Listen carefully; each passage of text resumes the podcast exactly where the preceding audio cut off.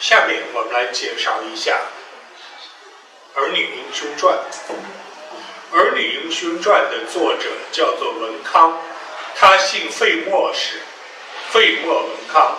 费莫就是浪费的费，呃，不是作废废物的废啊，浪费的费。莫是那个莫斯科的莫，费莫文康。我查来查去，到处去找这个费莫文康，哪怕你给我呃保留一个今今天的人画的费莫文康的像，我在这里给大家展示一下也好，没有。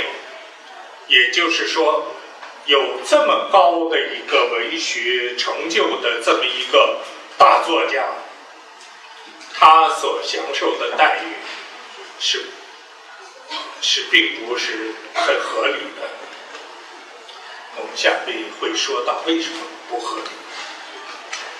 《儿女英雄传》是费莫文康写的。文康出身于一个满洲的军功世家，他们家当初的那种显赫的程度、高贵的程度，比曹雪芹的前辈还要高。这是。许多的文史专家都认定的一个事情，富贵的家境到了文康手下，来不及介绍文康他们家的家世了。他们家一直住过驻藏大臣，啊，可是这个富贵的家境到了文康手里，没有能够保住。晚年诸子不孝，啊，这个字念不孝，常听人念不孝。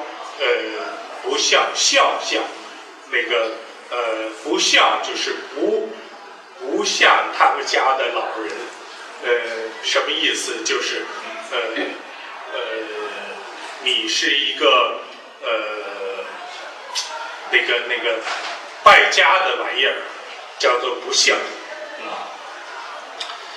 晚年诸子不孝，家道中落，先时。世脉略尽，先生快处一时。费莫文康先生自己处于那样一个狭小的斗室之间，笔墨之外无常物，没有别的玩意儿了，故著此书以自遣，自己消遣。文康生活的时代。大清国内忧外患，不一而足。因为我们刚才说了，他是这个咸丰同治年间的一个一个大作家。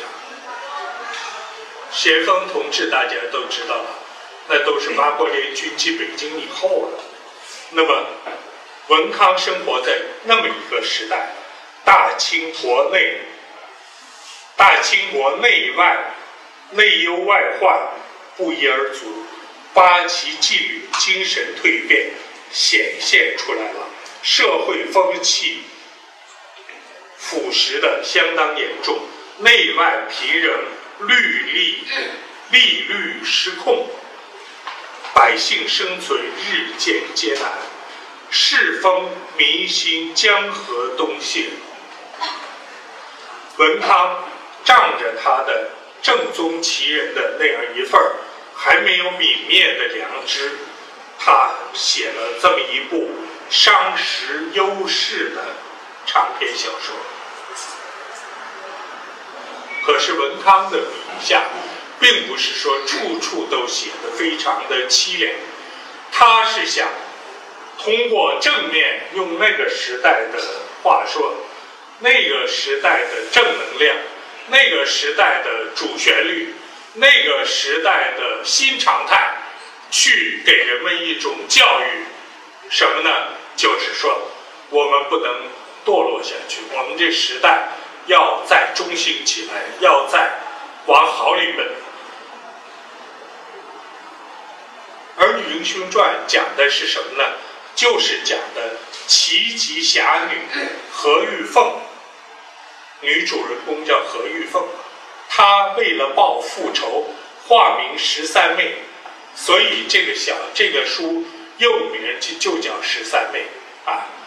化名十三妹，浪迹四方，遇到了奇籍书生八旗子弟书生安济和民女名人女孩子张金凤一家人。张金凤和他的父亲母亲一家人，同时几个人落难于一个恶僧当当当恶僧主持的一个叫做能人寺。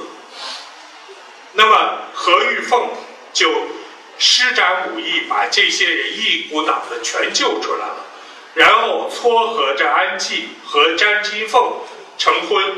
后来何玉凤知道了他自己的仇人被朝廷给处理了，在众人规劝之下，也嫁给了安济，和张金凤一起和睦侍夫。促成了安济中举出世，阖家荣华，子孙富贵。用我们今天的观念来看，这也许是一个挺挺封建的一个故事。但是下面我们要说，他这个封建，在那个时代，他不一定是一个肮脏的东西。希望自己的家族好。民族好，国家社稷都好，这在小说家文康来说是非常自然的一个事情。文康煞费苦心构画出了一种再造祥瑞的蓝图。安济他的父亲在小说中间，这个老人叫做安学海，他是作者非常夸赞的一个形象。安学海主张以封建伦理修身齐家治国，他处巫世而不染，惨遭陷害，在仕途上惨遭陷害，不改初衷，终于得到了好报。小说倡导着那种所谓的忠臣孝子、义夫节妇，显然思想是有缺陷的。这是不用说的。不过，正因为有这样一些思想缺陷，我们的文学史界就对《儿女英雄传》指责辈出，或者叫做乱棍齐下，说他宣扬封建时代陈旧观念，甚至有人说。《儿女英雄传》是一部反动小说。其实你看看中国古典文学，哪一部小说，如果说从思想描写封建意识上，它比较今天来说不反动呢？或者换句话说，如果它不是写满洲民族的一个故事？他会不会那么反动呢？所以我就说，这个小说我写过翻案文章，啊，他还是在我看来，他落后，他有缺陷，他要不得的地方不少，但是他不是反动小说。文学史上因袭前人的思想观念去写的作品多得很，如果都用今天的理念。去鉴别、去筛选，那符合标准的太少了。《儿女英雄传》最醒目的文学价值，就在于它是首部全方位的、直截了当的、放开手笔的去写清代满族社会题材的一部长篇白话小说。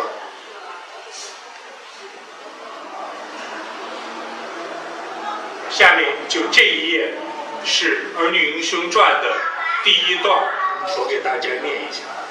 这部书近不说残唐五代，远不讲汉魏六朝，就是我朝大清康熙末年、雍正初年的一段公案，一桩公案。我们清朝的制度不比前代，龙飞东海，建都燕京。万水朝宗一统天下，就这座京城地面，聚会着天下无数的人才，真是个冠盖飞扬，车马服凑，与国同修的无数近之远派的宗室绝落，再就是随龙进关的满洲、蒙古、汉军八旗、内务府三旗，连上那十七省的文武大小汉官，何止千门万户，说不尽的九天昌河开宫殿，万国衣冠拜冕旒。冕是高级的帽子，叫做冕；刘是那个呃旗子，呃大旗飞扬的时候，那旗子下边的缀的那些个装饰叫做刘，啊拜冕旒，这都不在话下。然后他就开始写这个这个小说所要写的故事了，意思就是那个时代过去了，我们要讲这个家族怎么样从八旗生计里面走出来，要自强自立走出来的这么一个故事。那么。小说开宗明义的这些文字，它的确是彰显了一个满洲作家想要写自己民族生活的一种快感。这一开讲就给大家展现了那样一种云蒸霞蔚的康乾盛世的那个社会画卷。这个时代的确是让后代的满洲人特别的自豪的。文康，他也是这样的，像我们每一个民族每一个人，他不会特别喜欢别人轻易的都来讲你这个民族、你这个人的那个走麦城的那个惨状，他也喜欢讲讲自己的那个过五关斩六将，是吧？这个是我们今天的人也是这样的。谁不愿意讲讲自己的优点呢？谁愿意跟谁拉过来一个人就跟人家讲：“哎呦，我可出过这样的事儿，我可犯过那样的法。”不会的。所以，《儿女英雄传》这本书曾经被人们批判，就说从一开头就极其反动，他就写大清朝怎么怎么样的。我们说，这正是。文康希望他所处的社会重新回到那样一种太平盛世的一种一种精神上希望复归的一种愿望，接近六百万呃六十万字啊！这本《儿女英雄传》是很厚的一本书，比比那个比一般的短篇小说、长篇小说要厚得多。一般长篇小说。比如说，我们一会儿讲的《骆驼祥子》，那才十几万字啊。这个《儿女英雄传》六十万字，它无一处游离于其人世家的人和事，他在描画八旗生活和民俗流变方面，达到了全景观的笼罩。从八旗历史由来到具体家族的经历，从旗人。生计的积累形成，到旗人日常家居的细化逐项，从旗人家族婚丧规制的执行，到他们长幼礼法的持守，不去说了，就说方方面面，你考察清代的旗人的生活，都可以找到。中央民族大学。就有，呃，就有的博士生写的博士论文，就是写叫做《儿女英雄传》中的旗人社会。小说还非常准确地表现了清代旗人的那样一种民族意识、民族心理。这个吧，我们怎么说呢？我们为什么说它是比较以前的，都是全方位的以前的都不是这样的全方位。比如说《红楼梦》，它也都是描写的满族的社会生活，但是我们别忘了，曹雪芹当时是被人家抄了家的，他生怕稍微一不注意，我说我这是写满洲人的。他就入了那个名，那个叫做文字狱的那个冤狱，因为后来人们老说啊，清代的文字狱多么的残酷，这是不错的，清代的文字狱是很残酷的，但是下一句往往是不太对的，说清代的文字狱对我们汉族是极其残酷的镇压，清代的文字狱。对满洲人也是极其残酷的镇压，一点都不留情面的。你只说文字狱对汉族镇压，好像文字狱是一个民族压迫的东西，其实文字狱是一个政治压迫的东西。比如说满族的一个大文学家、女文学家西林太清、顾太清，她的祖上就是文字狱被杀了头的，所以。《红楼梦》里头的那个曹雪芹的笔下，他就不太敢那么多的直直写现实。虽然他写了那么多，包括这个人梳着那个旗人的头，呃，穿着旗人的这个满提袖的衣服，他都敢写，但是他不敢说这个是个满洲民族的故事。到了。《儿女英雄传》的时候，因为曹雪芹是罪人之后啊，他活得多少有点战战兢兢的。费莫文康不是啊，费莫文康只是他们家把把把家里的这些个家底儿给劈腾光了，他仍然还是一个活得很很高雅的一个奇人的贵族啊，所以他就敢这么写。但是在这个作品中间，我们看到他直截了当的写了许多的奇人的生活场景、奇人的心理和其人的那种意识。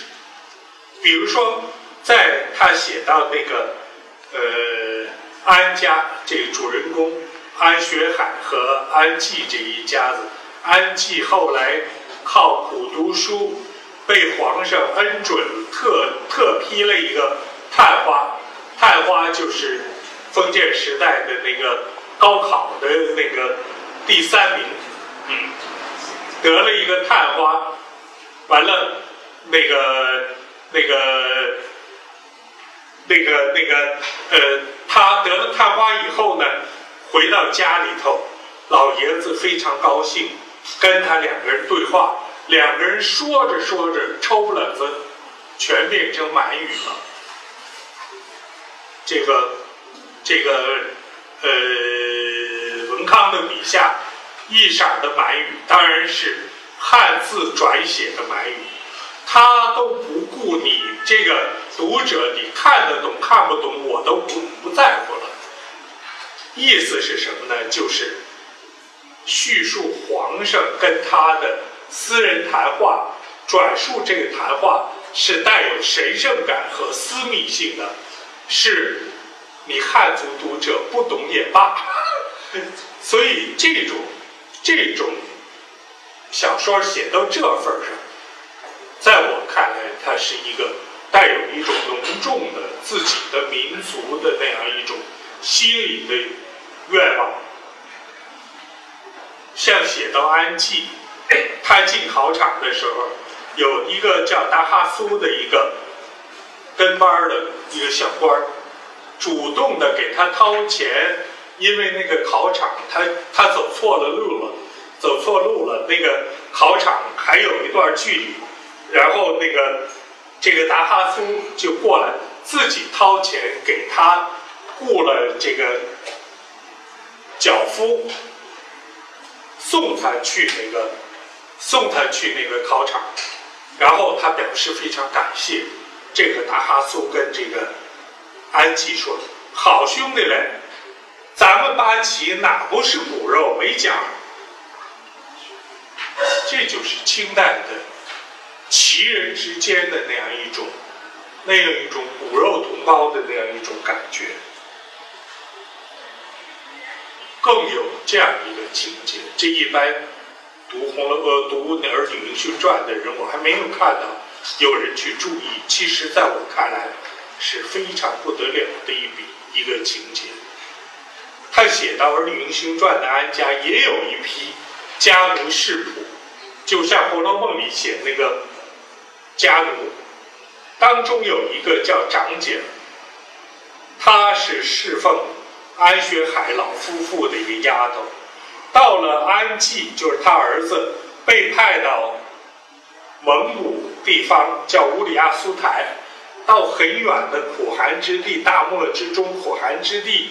去出苦差事的时候，恰好这安济的两个少奶奶，何玉凤、张金凤两个少奶奶，同时都怀了孕了，不能跟着去了，所以就需要给他再找一个叫做小妾来伺候伺候他。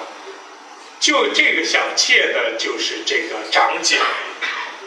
找着这个小妾儿的时候，这小妾儿是什么呢？是老两口的一个使唤丫头，她是漆黑那个蛋脸蛋子，漆黑那个脸蛋子，比小子倒大好几岁，比这个安吉还大着好几岁的这么一个粗使丫鬟，她成了安吉收房的一个人选。安太太一想起来，这个丫头不但看的长相不太好，而且出身也不好。什么叫出身也不好呢？长姐的前辈是清代初年这个去去去征服南方的少数民族的时候的贵州的苗族的后代，那时候叫做贵州苗子。当然，今天我不不会叫苗子，苗子是有点骂人的意思，是贵州苗子的后人，是带有苗族血统的这样一个家生女儿。就在这个时候，太太不高兴了，就是安济的母亲不高兴了，觉得长相不好，年龄偏大，都有情可原，也不能咱们堂堂的旗人。贵族家庭的孩子找个贵州苗子的后人来，来来来当个收房的妾，然后这时候老爷说这话非常重要。老爷说：“太太，你就不读书，难道连顺东夷之人也，文往西夷之人也？”这两句话大家回去可以查一下。这好像是孟子中间的，就是讲到中国古代的圣贤尧舜禹的舜，舜东夷之人，也是少数民族，他也不是中原人。那个时候这中原就那么小小小的一块地方，舜是东夷之人，文王是西夷之人，都不是中原的，叫做后来叫做汉族了。那么。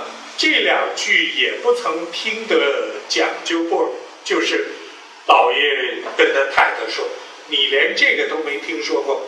我看长姐那个妮子，虽说相貌差些，还不失性情之正，人品挺好的。便是分赏罪人之子何伤？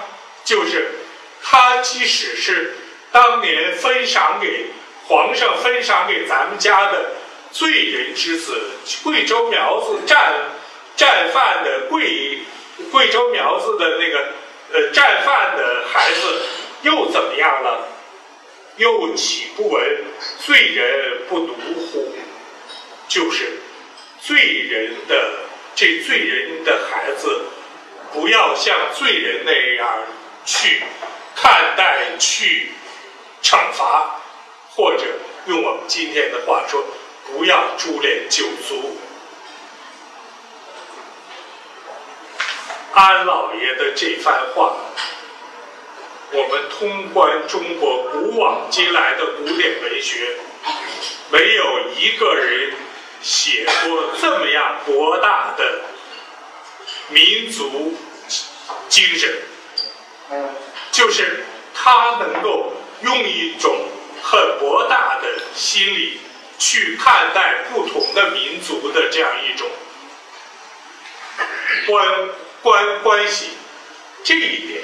严格的说，我们难道就是上来就给《儿女英雄传》七三八四一顿乱棍，就说封建，呃，道德，呃，很很很这个，呃，很腐朽，呃，反动就完了？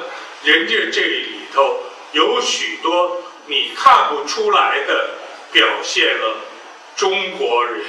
尤其是中华民族中间的满洲人的那样一种对待中华各个民族的那样一种包容、博大、彼此的人文关怀，这个我觉得这一段是太值得我们好好去琢磨了。老爷说完了这番话，太太。就心明眼亮了，就就收了这个，收了这个这个长姐做他的儿子的这个叫做天房了。清代满洲本来是一个来自偏远一隅的蒙昧华民，遭人讥笑。当读了许多的古来的文献，才深信自己没有见不得人的地方。也用一视同仁的眼光去看待其他周边的民族，不能说我从一个小民族变成了一个当政的民族，我就瞧不起其他没有地位的弱势民族。满族人不干这样的事儿，他也用一视同仁的眼光看待其他的民族。文康这么写是有他的用意的。他在呼唤人们弃除闭锁渺小的民族心态，复归光明大度的视野。这个《儿女英雄传》里头还有一些地方写到这样一种博大的胸怀、民族胸怀。这个我觉得这个也是《儿女英雄传》给我们提供的一个前所未有的一个文学的理念和意象。《儿女英雄传》其实它最大的长处是它的口语化、京腔京韵。在中国古典文学中，它的京腔京韵是一直到今天的西方的许多的所谓孔子学院、所谓的那些汉语言的学习班，那些个年轻学生们。到今天还在那捧着一本《儿女英雄传》，在那一一句一句的学汉语普通话呢，就是这么一本书。胡适说过，我们不再说胡适原来老说的那句话了啊。胡适说，《儿女英雄传》出世在《红楼梦》问世之后，一百二三十年，风气更开了。凡曹雪芹时代不敢采用的言语。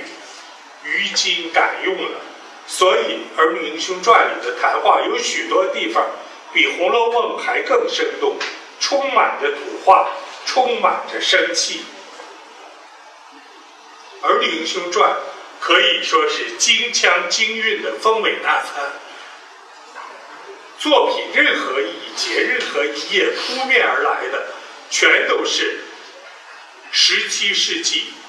京师满人最高口语水准的言谈和句式，纯正、动听、明快、酣畅，并且富有气韵张力的那种京片的语言，在字里行间俯拾皆是。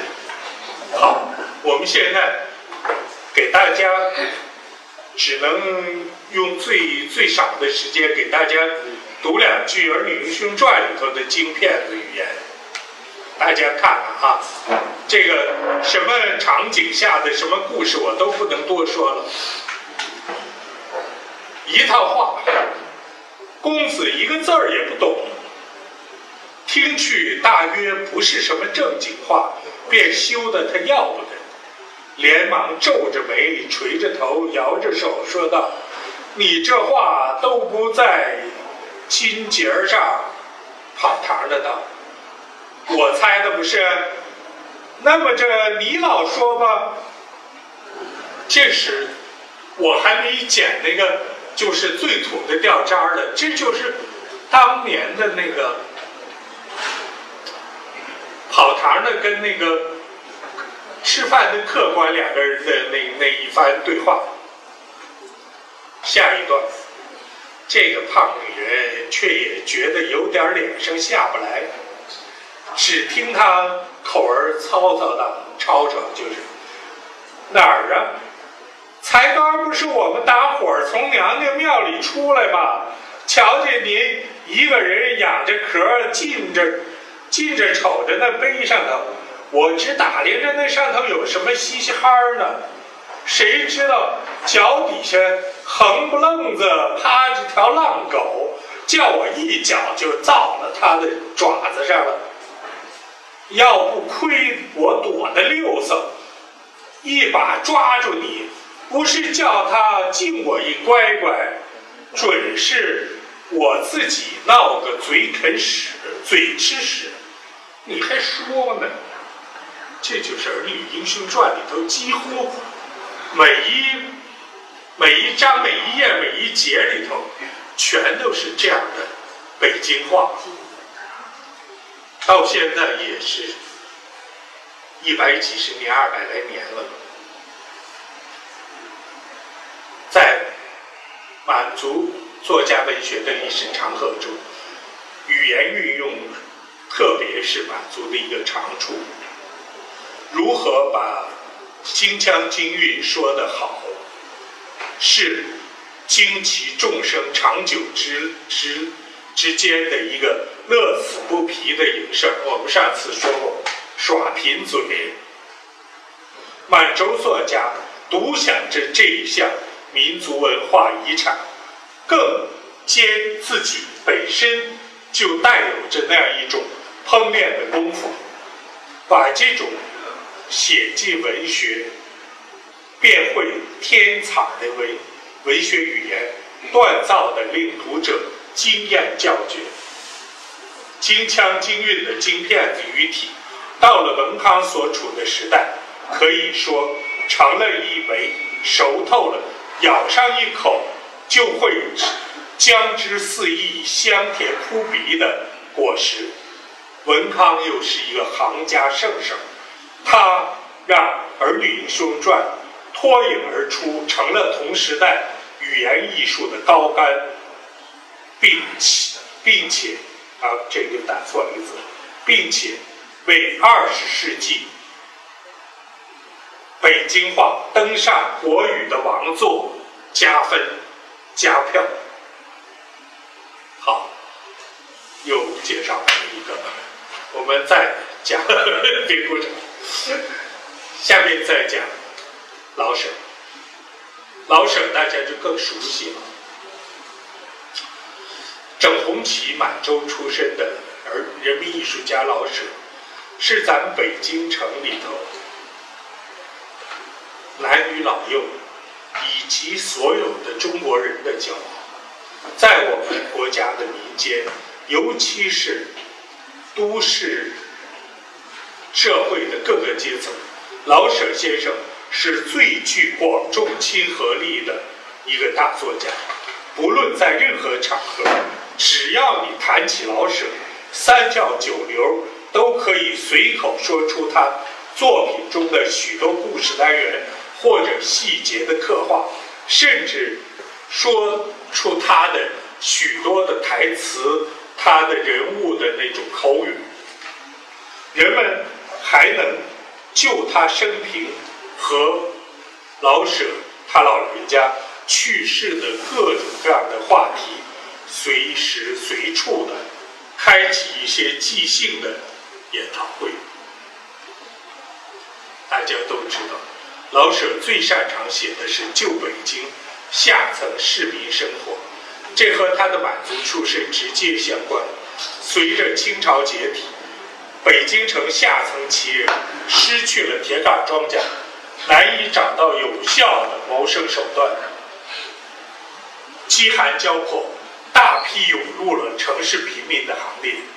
这些人当中，拉洋车的、当警察的、卖艺的、做工匠的、干小买卖的，以至于沦落为妓女的，都大有人在。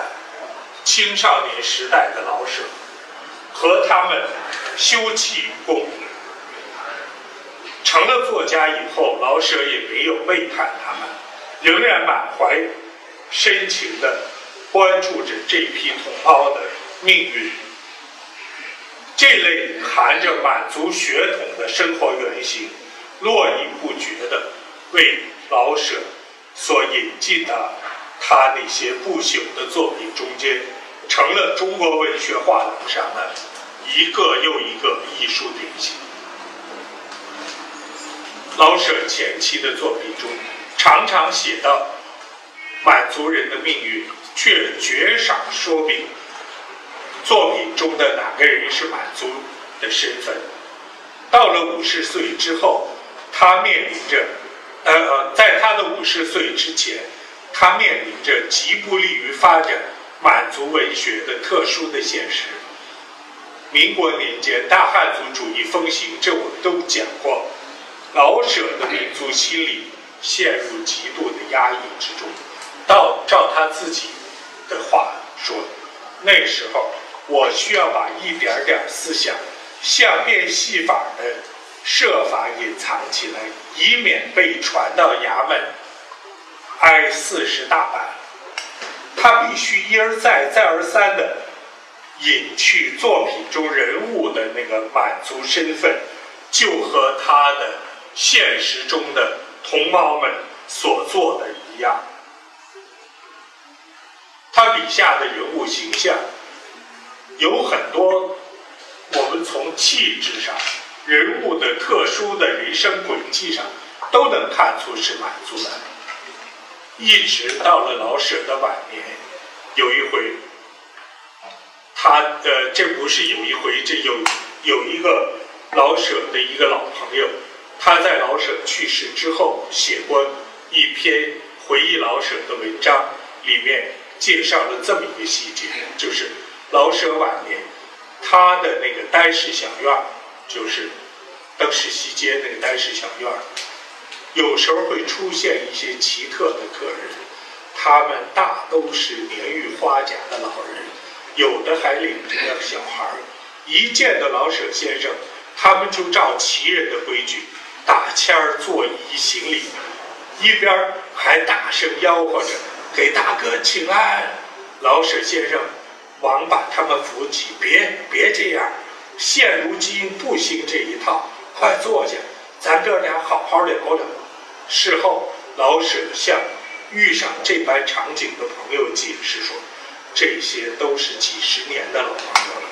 当年有给行商当保镖的，有在天桥卖艺的，也有当过臭脚巡，就是我这一辈子里头那个巡警那种。你读过我的《我这一辈子断魂枪方珍珠》吗？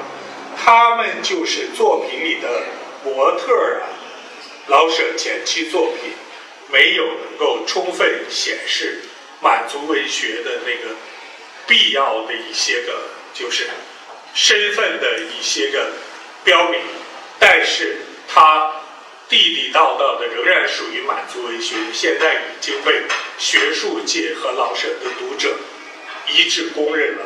老舍在极不利于满族文学。发展的这样的社会逆境里面，为满族文学事业做了重大的贡献。这里我插一句，朋友们除了读老舍之外，也可以最近再去看一下。上次我们曾经说过，就是有一个在老舍之前的一个比老舍大十几岁的一个满族作家叫慕如盖，他的一本小说叫《北京》。一九一二》这本小说里头写了很多辛亥革命一来就被一家伙跌进万丈深渊的那些奇人的社会生生活场景。回来再说老舍，满人老舍心理、民族心理的整体开放，是共和国建立之后，他注意到执政党奉行的民族政策带来的变化。五十年代的前期，政府认定了国家作为满族作为祖国多民族大家庭中平等一员的位置。随后，老舍又担任了全国人民代表大会的代表。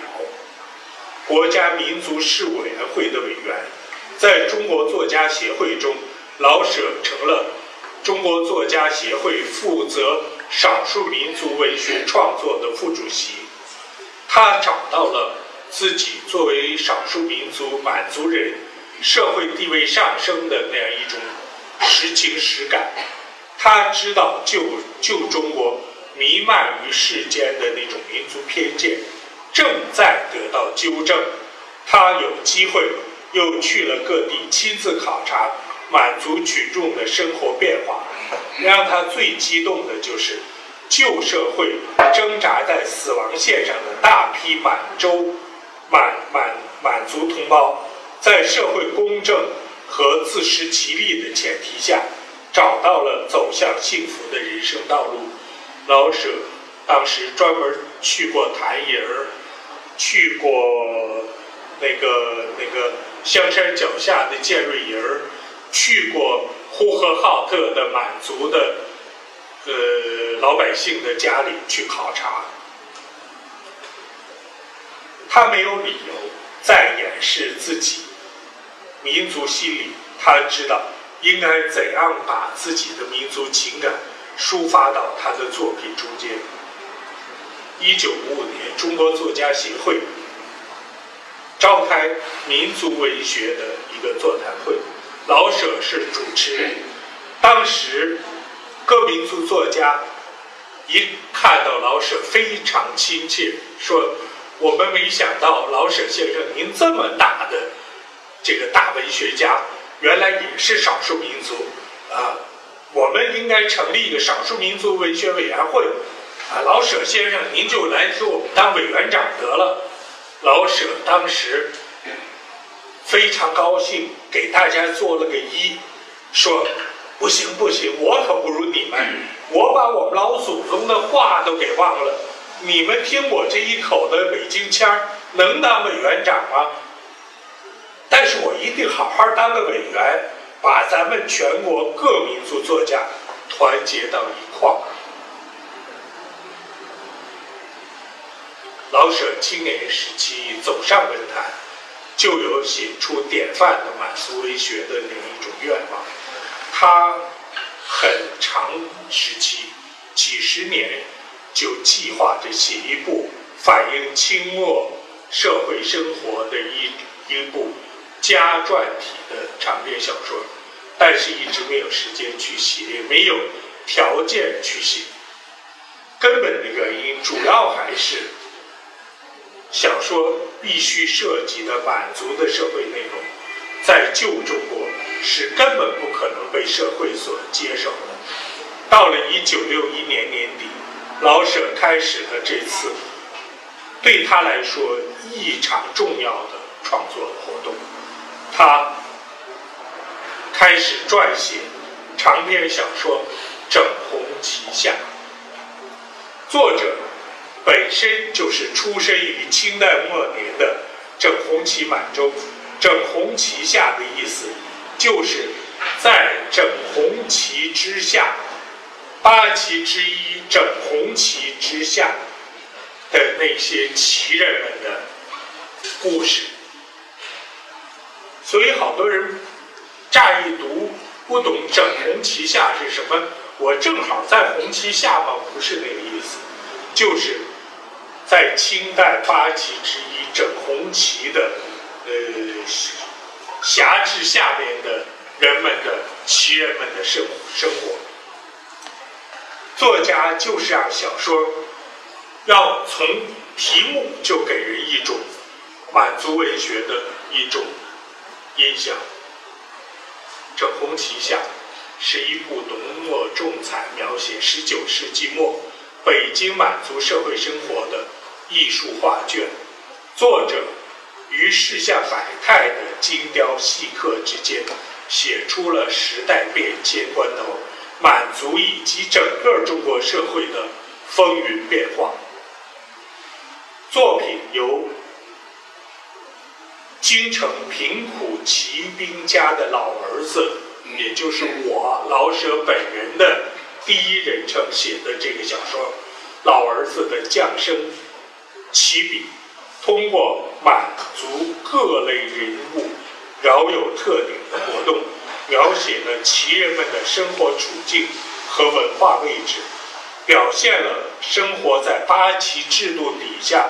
人们不同的心理状态，一些人寄生于八旗制度之内，成天浑浑噩噩，对维新变法充满了恐惧，成为了民族发展的障碍；而另外的一类人，看清了八旗制度的沉浮，力图挣脱这种束缚，走向自食其力的道路，代表了引导民族。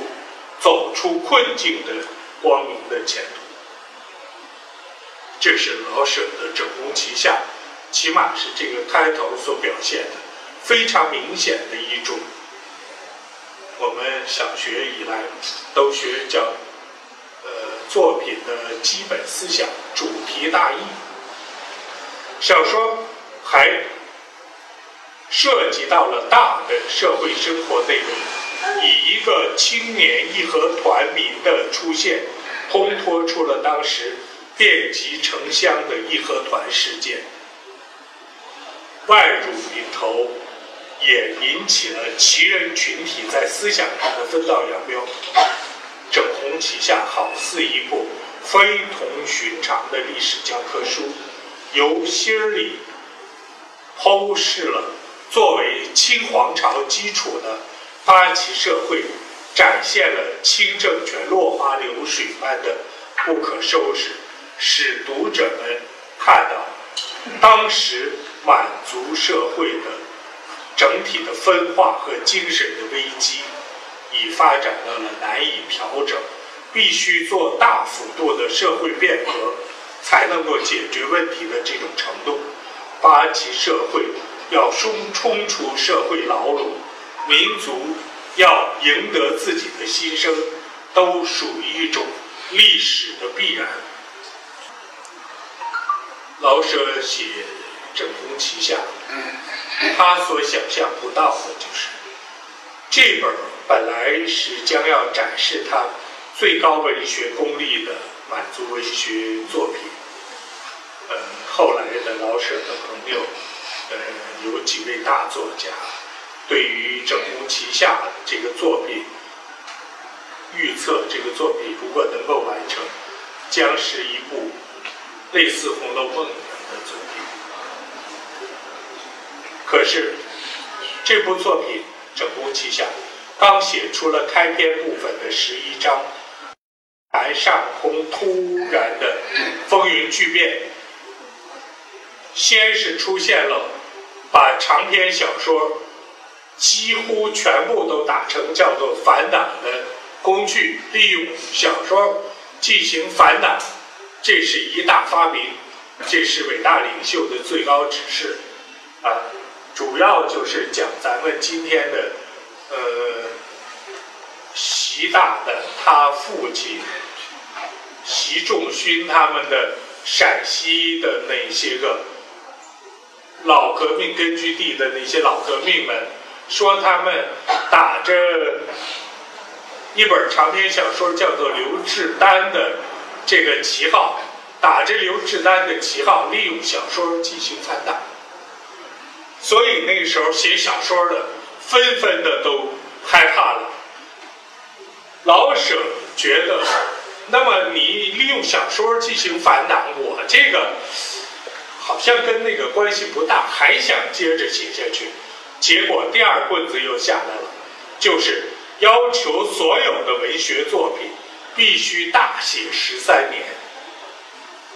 那个时候，一九六二年，正是建国十三周年，所有的文学作品一律不许写别的，只许写这十三年的丰功伟绩。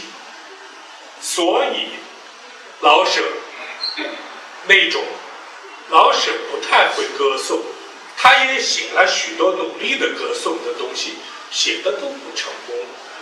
但是老舍写的这个。旧中国，呃，尤其是在清代末年的这样自己民族的过失，那跟十三年相去甚远啊！怎么办？就只好把它悄悄地收起来。于是乎，老舍无奈，把这个浸透了大半辈子心血构思的小说活动就中断下来了。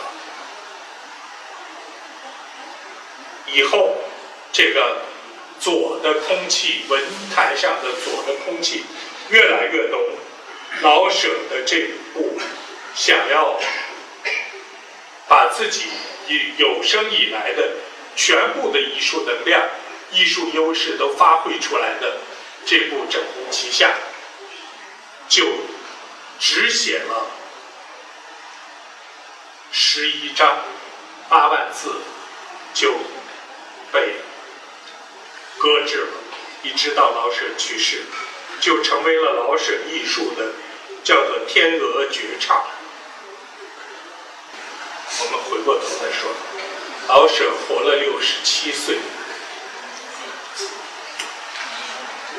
老舍的一辈子六十七岁，活的那样的，给我们的民族留下的东西那么的多，啊，我也很惭愧。我今年也六十七岁，我有时候想，我努力的想活得对得起社会，我都做不出人家的万一来。老舍确实是一个，不但是一个大材料，而且是一个大智慧，而且是一个大勤奋。所以老舍可以说，他一辈子。给我们的社会留下的那些宝贵财富太多太多了。我这里仅举老舍的最为人们所知的一些作品，有口皆碑的作品：《二马》、《离婚》、《骆驼祥子》、《月牙儿》、《断魂枪》、《四世同堂》、《龙须沟》、《茶馆》，还不包括咱们前面说到的。整红旗下，这都是老舍的叫做不朽的著作，全世界的文学爱好者都在读。法国有一个诺贝尔文学奖的获得者，名字我记不清了，嗯，他就讲，他到中国来访问多次，讲到老舍，每一次都不称老舍先生。老舍老师，他觉得他是老舍的学生。老舍的著作开现代京味文学之先河，以描写旧京下层人生为专长，以融幽默手法和悲剧本质为一炉的风格为绝技，以雅俗共赏、循循善诱的。文化批判为标志，这个我们很少讲到老舍的文化批判。我们到下一讲的时候会涉及到一些，特别是老舍以现代北京白话为基础的语言艺术造诣，在迄今为止的中国新文学领域，仍然是无人可比的 number one。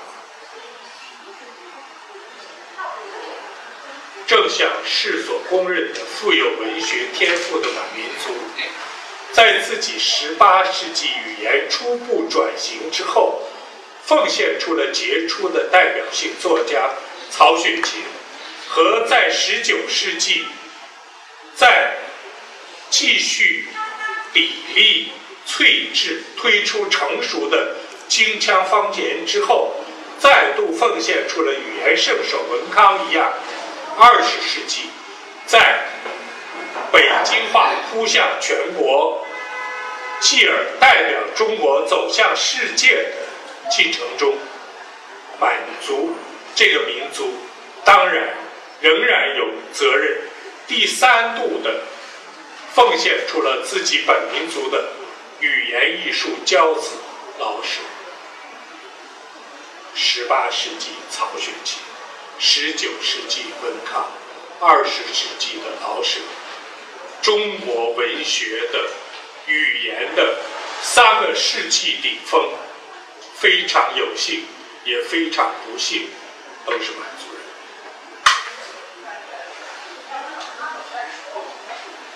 好，现在我们进到最后的一。民族先辈们，这些作家所开拓的文学道路，现而今正越走越宽。当代满族已经拥有了一支数千人，因为我没有数过，所以我不敢说上万人。我想应该是上万人。所谓上万人是什么意思？就是在。省一级的作家协会的已故的作家的和现在在世的作家这个资格以上的，应该说有数千人的作家队伍，在他们在创作实力上，在描述本民族历史和现实方面，现在应该说都不输于任何兄弟民族。我下面贴图贴到这上面的，这些都是我认为相当优秀的长篇小说和诗歌，都是直接描写满族的社会生活。这里包括顺治迁都，顺治迁都是关杰先生特别嘱咐我。你一定要在一个场合里把我一块儿介绍一下。关杰很有姓氏，我们瓜尔佳氏。最后，我再给大家介绍一位我们当代的，仍然今天活跃在中国文坛上的一位，以书写北京满族题材见长的一位女作家。他的名字叫叶广芩，啊，请大家注意，这个是“芩”，就底下没有那个点儿，加上那个点儿就成了“林”了，茯苓加饼的“苓”了。这个是黄连厚破那个“芩”，叶广芩。叶广芩出生于北京的京齐叶赫那拉书香门第，他家庭的文化濡染使他从小就受益匪浅。而成长正逢文革浩劫，又叫他再三的领受政治欺压的排斥和淬炼。他曾经到陕北去插队的时候，在那个华山脚下农场里头劳动的时候，几次被迫害的，险些自杀。这个女作家，他就说。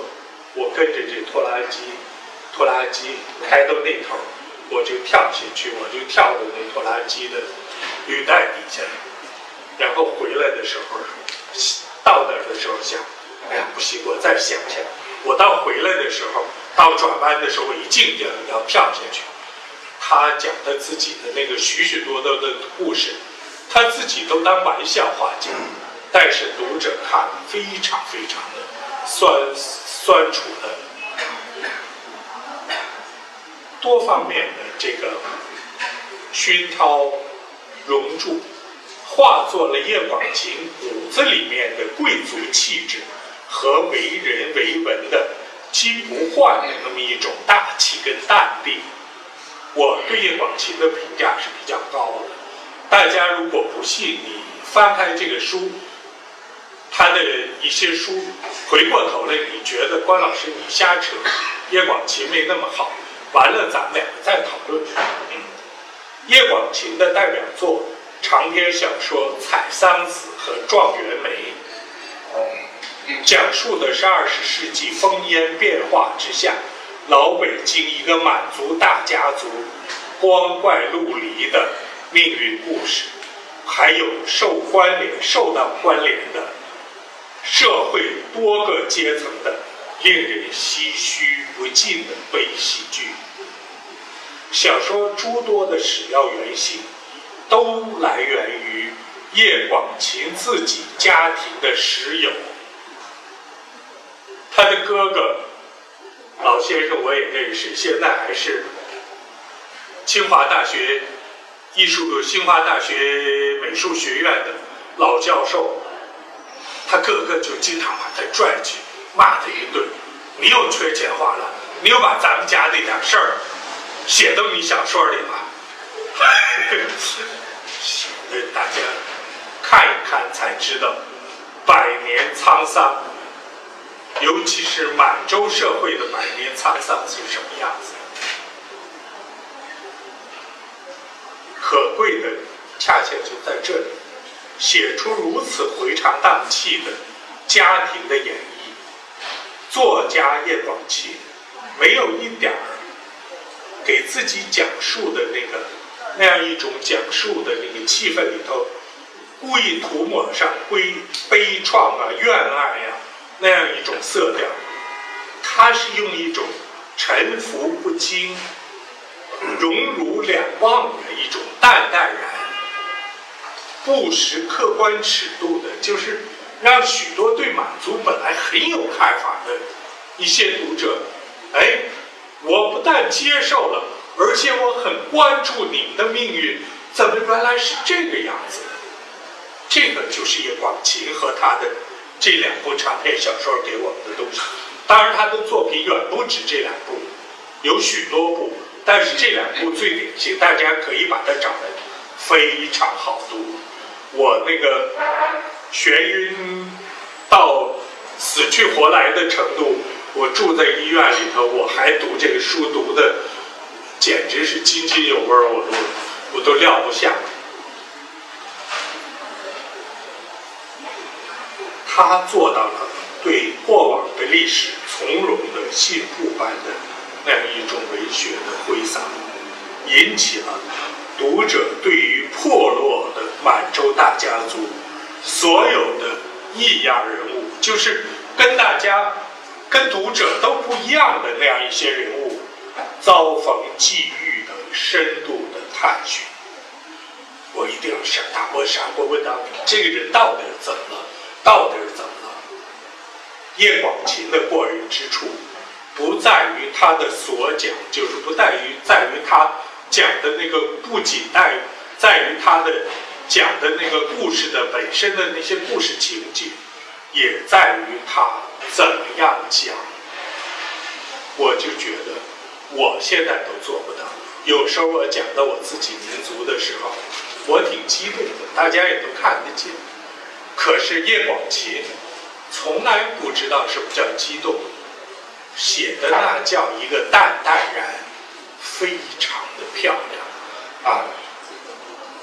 不能不说，这是摹写满洲民族的。最佳的胸襟和最高的智慧，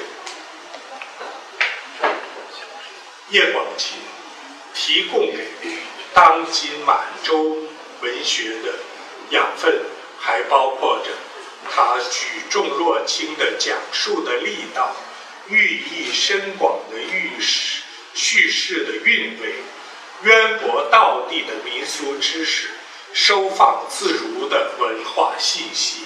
以及和老舍等满族平民作家有所不同的那种高端奇人，因为他们家原来一直是高端奇人，那种语言的调式，满族文化人那种不露声色的幽默抓哏的那种方式，这你读《采桑子》和。和这个状元梅都能够读得到。叶广芩还没有达到文学大师的水准，但是我愿意在这儿特别的向大家推出这个叶广芩的这种介绍，就是因为他的个性书写已经为满族文学的当代的殿上填充了不可缺少的新的财富。百年以来，满族史上几多风云雨雪，被他款款的拈来，博识成文。当那些高昂的革命的呐喊、轰鸣过了之后，叶广袨是能够叫人们读出满清代贵族苗裔，就是满洲的贵族苗裔。苗裔就是后代们，他们的那种坎坷的生存，并向这一类人物投放出一种温热的关怀的，我认为叶广芩是第一人。